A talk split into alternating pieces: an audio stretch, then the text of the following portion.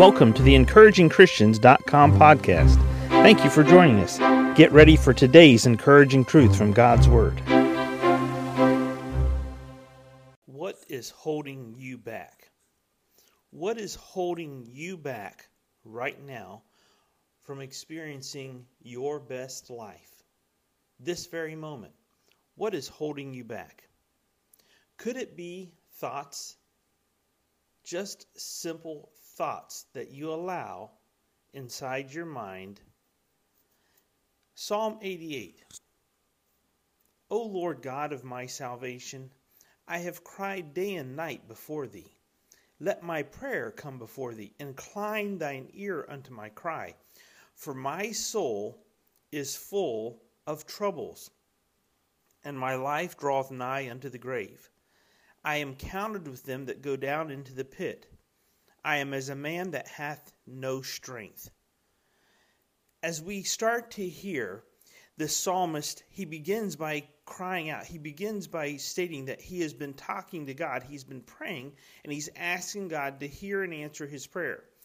As he expounds on this, first of all, he says, verse 3 My soul is full of troubles, and I feel like my life is close to the end.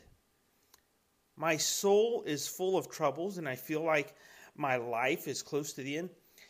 When a person is having a lot of negative thoughts in their mind, they find themselves feeling just like this psalmist, Psalm 88. My soul is full of trouble. So, what's holding you back from enjoying your best life? It could very well simply be some thoughts. I'm a lousy person well, these people, my family, they would be better off without me. Why is it always my fault? Life is just too hard and painful. There's no point in trying. Nobody really understands me. I just can't ever seem to do anything right. I'm all alone. Nobody loves me. I'm ugly. I'm inadequate. I'm a failure. I'm hopeless. Nobody wants me around. Nobody really cares about how I feel or what I even think. I just feel like something bad is about to happen. As I go through all of these negative statements, these could be negative thoughts that you deal with any one of these or multiples of them or all of them on a regular basis. Now, listen to what the psalmist says For my soul is full of troubles. Our soul is comprised of our, our mind, our will, and our emotions.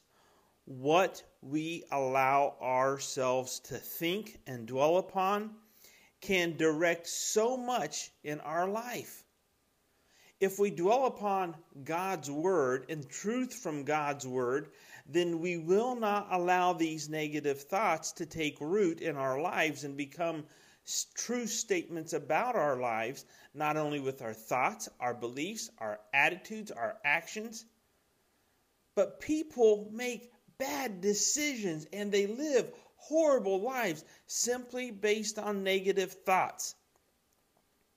Life is too hard and painful, and people commit suicide just because they believe that it's not true. What is holding you back from your best life right now?